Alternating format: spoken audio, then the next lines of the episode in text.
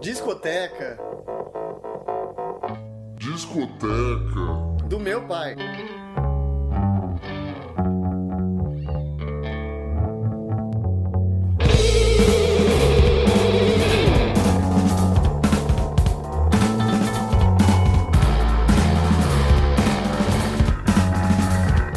Alô, começando mais um Discoteca do Meu Pai, eu sou a Júlia Padovan.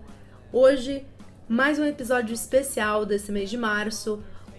Esse mês eu vou falar com várias mulheres, mulheres muito, muito maravilhosas, que vão contar um pouco sobre as discotecas delas, a coleção de álbuns delas e por que que elas escolheram quatro álbuns para estar aqui nessa edição do Discoteca. E hoje eu falo com a Joyce Guilharducci, é isso mesmo? É Guilharducci?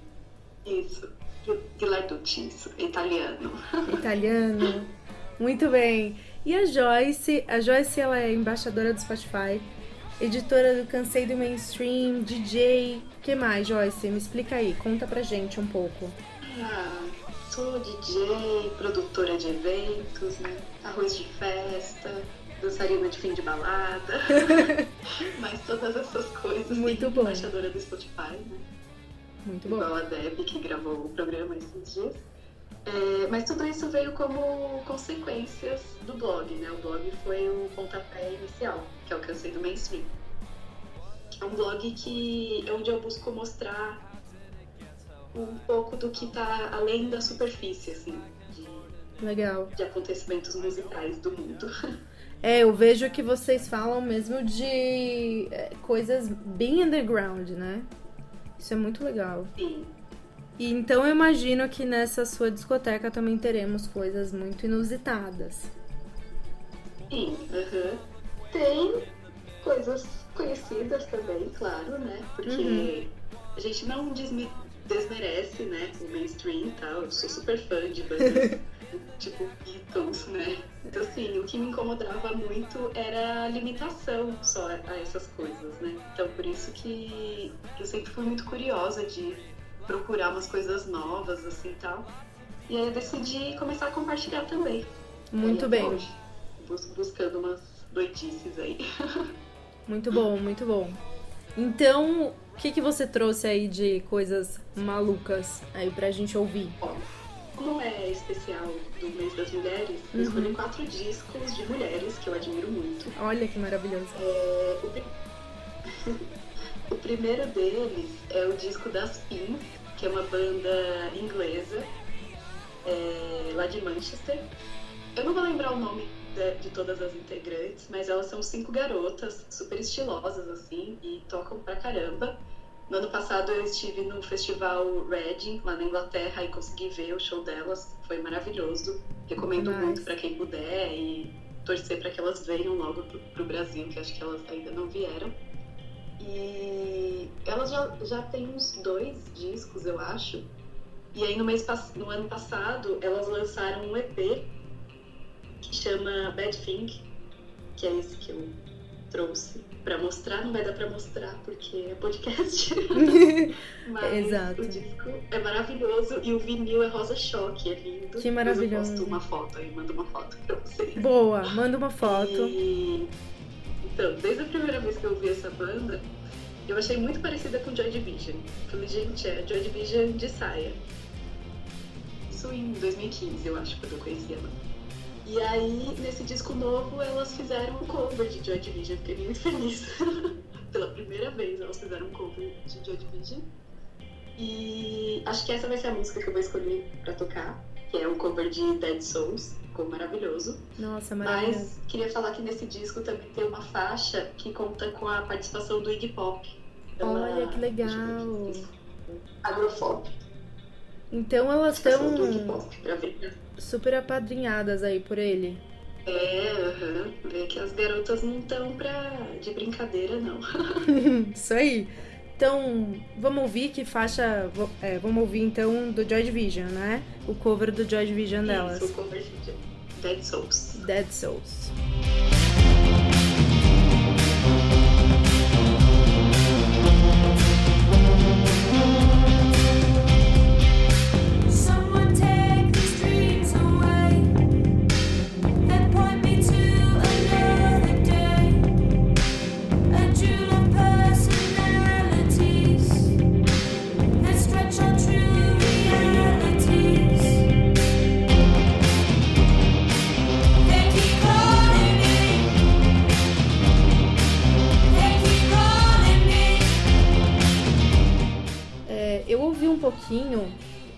Quando você me falou que estava pensando em trazer pins, eu ouvi um pouquinho é, do som delas. Eu achei muito legal.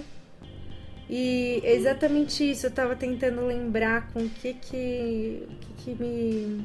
Lembra o que, que parecia, é, o que, que né? parecia, é verdade. Uma E coisa bem. Você tem essa pegada bem pós-punk, assim, Uhum. uma coisa meio dark, um sarcasmo assim nas letras que é bem Joy Division. Total. E eu vejo que e tá surgindo uma onda aí de bandas, assim, até é, me lembrou bastante Priest, que também é uma banda é, do pós-punk, assim, eles têm bastante influência punk. A vocalista até tem uma voz é, bem, bem característica, assim, é bem interessante. Até distou um pouco do som que é mais distorcido, e aí a voz dela mais, sabe, tem uma classe. É bem legal também. E aí, não lembrei. conheço, eu vou ouvir, quero ouvir depois. E agora então vamos para o próximo álbum. Ó, o segundo álbum já entra mais no mainstream, mas é uma mulher maravilhosa que é muito influente em várias coisas da minha vida, que é a Rita Lee. Total. Quem já viu meu cabelo, por exemplo, deve ter achado alguma semelhança com o dela. E, aí eu escolhi um disco que é o Rita Lee, de 1980, também conhecido como Lança Perfume, né? Muito bom. E eu acabei de ler a biografia da Rita Lee. Ah, você leu? Li, acabei de li agora, é, esse mês agora, fevereiro. Ah, que legal. E tava pra ler desde o lançamento e tal, aí fiquei chateada porque não consegui ir na tarde de autógrafos dela, Ah, aí nunca sim. comprei. e aí finalmente agora consegui ler. então, e aí esse disco é, é, aquela, é a segunda colaboração dela com o Roberto de Carvalho, né? E aí Sim. na biografia ela conta que foi meio que a explosão do frenesi sexual que eles estavam, assim. E aí isso se reflete muito nas músicas, nas letras, né? Que são bem calientes, assim. Pois é, E A minha né? favorita é, eles falam vários absurdos. e a minha favorita é a que abre o disco, que é a mais famosona, que é Lança Perfume, né? Muito E bom. aí ela, no livro ela fala que essa, essa música é, fala sobre uma trepadaça, mas sem, pe- sem perder a classe. É bem isso mesmo. É, Vamos tocar Lança Perfume.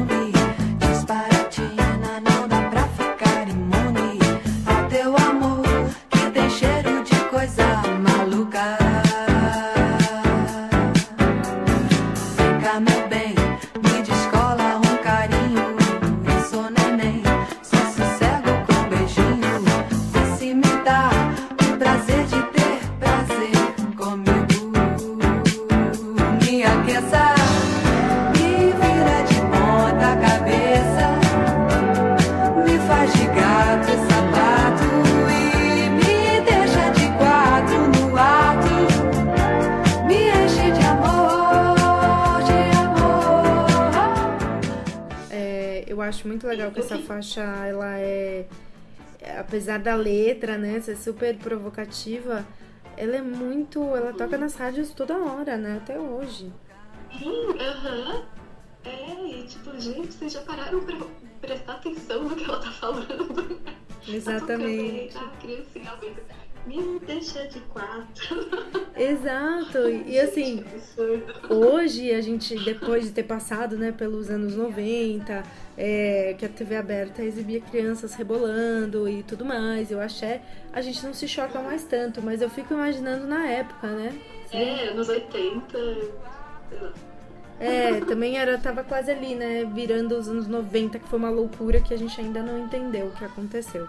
É, mas vamos ouvir eu queria- então. eu Hum, queria diga. dedicar essa música pra Debbie Hell, porque a gente ouviu essa música numa festa que nós estávamos, foi um momento muito especial. Sem Muito bom. ser sexualmente. Não teve nada de sexual nesse momento. Muito bem, Mas estamos dedicando bem essa faixa. festa. Maravilhoso.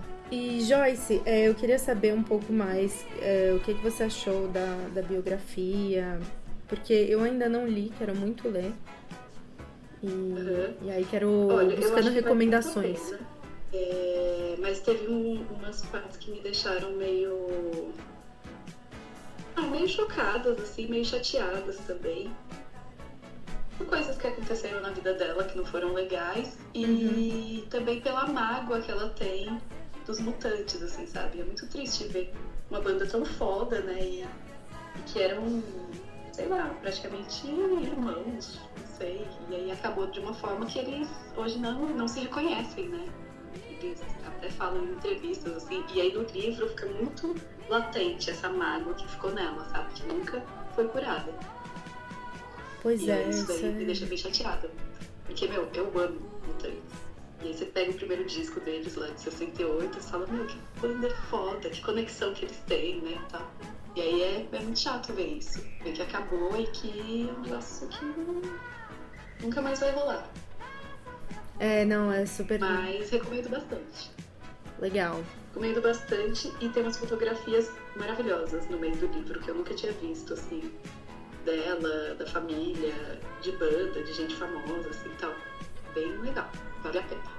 Ai, que ótimo, pessoal. Então, leiam a biografia da Rita Lee. Agora a gente vai pro terceiro álbum. Tô amando sua discoteca de mulheres. Então, o terceiro disco que eu escolhi é o disco da Kate Bush, o disco de estreia dela, que é o Kick Inside, foi lançado em 78. E uma coisa interessante sobre a Kate Bush, várias coisas são interessantes, porque essa mulher é maravilhosa. né? Ela é Mas- muito peculiar, né? Ela é incrível. Sim, eu acho ela linda. E ela foi meio que descoberta, assim, pela EMI quando ela tinha 16 anos. E eles assinaram o contrato com ela, só que eles viram que ela não estava pronta ainda para ser uma artista foda e tal. Então eles deixaram ela três anos só trabalhando nas músicas dela, melhorando o repertório e tal. E aí só com quando ela tava com 19 para 20 anos que ela lançou esse disco. E aí foi explosão total, assim. E aí esse disco tem uma faixa, que é a, fa- a música mais famosa dela, que é Wuthering Heights, né? Que é baseado no, no Morro dos Ventos Uivantes, que eu amo. Eu choro toda vez que eu leio, que eu assisto filme e tal. Meu, e esse É, clipe dela é maravilhoso, É, né? O clipe é Sim, maravilhoso. é muito, muito intenso, né? Muita, é uma história de amor assim, muito intensa, né? Muito visceral.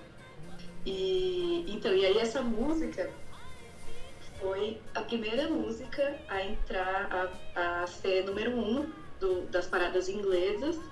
É a primeira música composta por uma mulher. Que, tipo, de uma mulher cantando que é composição dela mesma. Foi a primeira da história das paradas inglesas. Caramba. Ou seja, ela era foda. E com 19 anos. e esse disco eu achei num feirão, assim, tipo, jogado no meio lá e paguei tipo 5 reais no disco. Caramba, Gente, que demais. é. Vocês não estão tendo Então, noção do que é isso. Vocês não sabem quanto vale isso aqui. é um dos meus favoritos. E, então, mas eu não queria ouvir o Ten Heights, não, porque eu acho que ela já, já tá muito. Pois é, Passada. todo mundo já ouviu, todo mundo já, já fez cover. É, tem, é, tem cover do Angra, eu acho. que É maravilhoso também. Não, prefiro a Kate. Pois Mesmo é. Com a voz agudinha dela. É, não, é um agudo Então, impressionante. Então, e aí, a primeira música do lado B, eu gosto bastante, tem uma pegada mais rocker. É bem animadinha, assim, tem uma coisa meio rock e tal, gosto bastante. Muito bom, vamos ouvir James and the Cold Gun.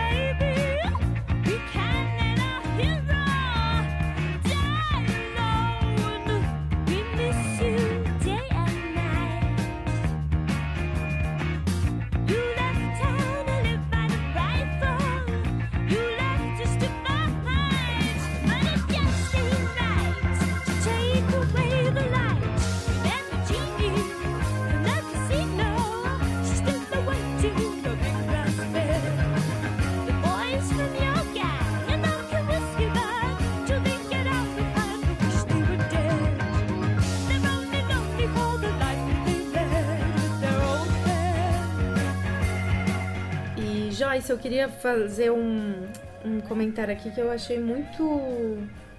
Eu acho muito louco, assim. Você falou que ela é, teve o contato com a gravadora, esse primeiro contato, e eles falaram pra ela que.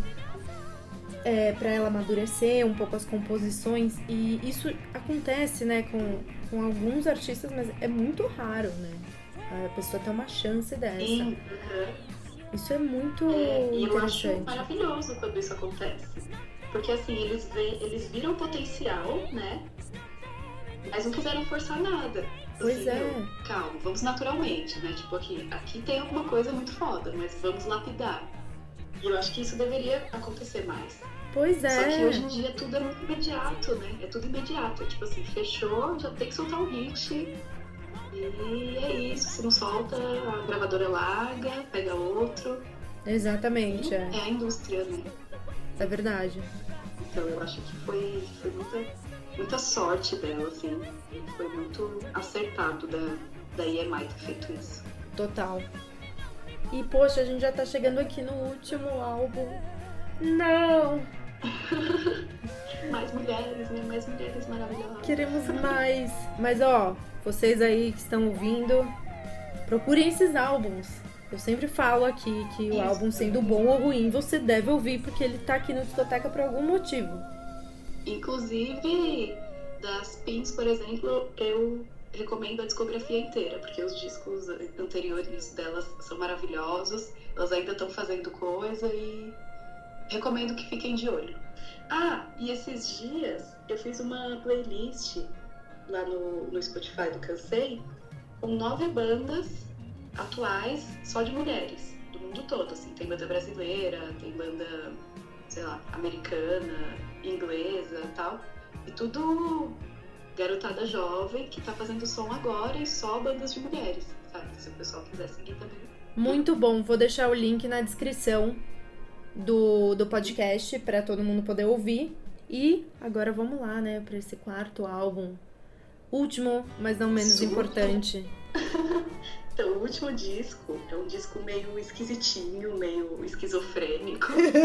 e pou- poucas pessoas conhecem, que é o único disco de uma girls band dos anos 60 chamada The GTOs. O disco é o Permanent Damage. Ele foi produzido pelo Frank Zappa, foi lançado em 69, né? E as garotas da banda, elas eram tipo umas groupies que ficavam, que andavam ali pela cena underground musical de São, Fran- de São Francisco, né? E aí o Zappa decidiu pegar essas meninas e falou assim, vamos montar uma banda aí, vamos ver o que sai. E aí saiu esse disco aí, acho que tem nove músicas, dez músicas, sei lá. E é bem experimental, tem trechos de conversa delas, tem trechos de conversa no telefone. Aí tem músicas que elas fizeram pros crushes delas, das bandas na época e tal. Mas eu acho bem divertido. E, e eu acho ele um, um registro muito importante do que rolou nessa época, sabe? Da- de galera que tava lá dentro da cena mesmo. Então eu acho muito foda. Eu achei muito interessante quando você me contou, fui procurar. E aí eu vi os nomes dos, é, das músicas e era muito bom, porque as conversas era tipo, os nomes delas são todos Miss Pamela, Miss, É, né? Super group Sim, mesmo. elas tinham, aham, elas tinham uns codinomes assim tá. E, e aí uma das integrantes da banda, que é a Miss Pamela, né? É a Pamela de Barres. Eu tenho um livro dela, também uma biografia dela, que chama I'm with the Band, talvez as pessoas já tenham ouvido falar. Ah, sim. que ela conta como foram esses anos, né? Os anos 60 e 70, que ela estava bem inserida ali na cena. E aí ela teve caso com vários caras de bandas, assim, tipo Mick Jagger, é, galera do, acho que Jimmy Page, acho que galera do The Who e tal. Ela teve um envolvimento, assim, com eles. e tal. Caramba, deve ter muita história. Muita história pra contar. E aí, a música que eu escolhi desse disco é a música que fecha o disco, que chama I'm in Love with the U Man, que ela escreveu pro Nick St. Nicholas, do- da Steppenwolf, que ela estava meio apaixonadinha por ele, né? Nossa, é muito bom. E eu, eu ouvi essa música, fiquei pensando quem que era do Steppenwolf. E aí tem uma dica na Acho foi música, né? Tem uma é, Que é dica. tipo o, o Man, né? É, que um nome meio repetido, assim, é Nix and Nicholas. Exato, e elas falam, né? Seu, no- seu primeiro nome é o mesmo que o seu último tal. É, é verdade, verdade. Né? Aí eu fiquei procurando, falei, meu, deixa eu ver. Quero muito saber, né? Eu amo essas fofocas é, dos bastidores, assim. Eu acho que isso são uma das coisas mais maravilhosas, assim, depois da música. Uhum. Essas fofocas E são você muito vê, você acaba vendo outra face, né? Do. Exato. Ah, de toda aquela. De toda aquela aura rockstar e tal, e você vê uma face mais humana, assim, das pessoas, sei lá, uma fragilidade às vezes, né? É Eu gosto bastante de ler biografias assim, porque porque você vê esse outro lado, você vê, sei lá. É, todas, você, né? você se Não enxerga ali também. Exato. E, não, sabe uma coisa que eu achei muito louca desse, É. desse álbum, quando eu fui ver a, a ficha técnica? O Rod Stewart faz um, um, ele, um backing vocal nessa Uma faixa. participação. É, tem ele e tem mais alguém. Nossa, como será que ele chegou lá? É, Sei lá, é era muita gente assim, né? Todo mundo amigo ali fazendo um álbum. Muito É, engraçado. Todo mundo envolvido aí. Levava, levava as doidas lá no estúdio pra gravar e, ah, quem tá aí? Ah, então vem participar também. Muito bom, muito bom. Coisas muito assim. Pra quem quiser ouvir umas legal. coisas E bem nesse livro diferentes. Ela conta tudo, como foi. Ah, ela livro conta das gravações. conta. Ah, que E aí ótimo. formou a banda e gravou o disco e tal. Elas foram bem famosinhas na época, assim. Mas aí depois cada uma seguiu o seu caminho e, e a banda acabou e só teve esse disco. Caramba, que legal. Uma pérola, então, aqui. É, então vamos Uhum. ouvir, né? Poxa, chegou o fim. Que poderia ficar Ah, falando esse aqui. disco, última coisa Conta, conta, conta. Eu tenho o vinil dele, original de 69, que eu paguei um dinheiro que eu não deveria gastar em discos. Ele veio lacrado e, tipo, meu, é uma das minhas joias, assim. Meu, mas é, vale a pena. Guarde. E vamos ouvir então. I'm in love with a ooh, ooh man. Um beijo, gente. Joyce, obrigada, viu? Gostei muito dessa Eu nossa conversa. convite, adorei participar. E ado- adorei seu podcast, meu, maravilhoso. Ah, obrigada. Está convidada para voltar mais vezes. E faça seu jabá. Conte mais sobre como as pessoas podem Não. te encontrar nesse mundo louco. Olha, o Cansei do Mainstream é o portal mesmo, blog, a porta de entrada. E aí lá tem os links para redes sociais, lá para Facebook, Instagram. Twitter eu não tô usando porque eu não consigo gerenciar tantas redes assim, gente. Talvez eu troque o Facebook pelo Twitter em breve. E aí, se tiver bandas aí que quiserem me mandar material, podem me mandar, mas me mandem por e-mail, por favor. Não aceito inbox, nem DM, nem SMS, nem nada. Muito bom. É isso aí, gente. Ficamos por aqui. Eu me despeço aqui da Joyce. Gostei muito. Vamos ouvir então da GTOs. E é isso, um beijo. Falou!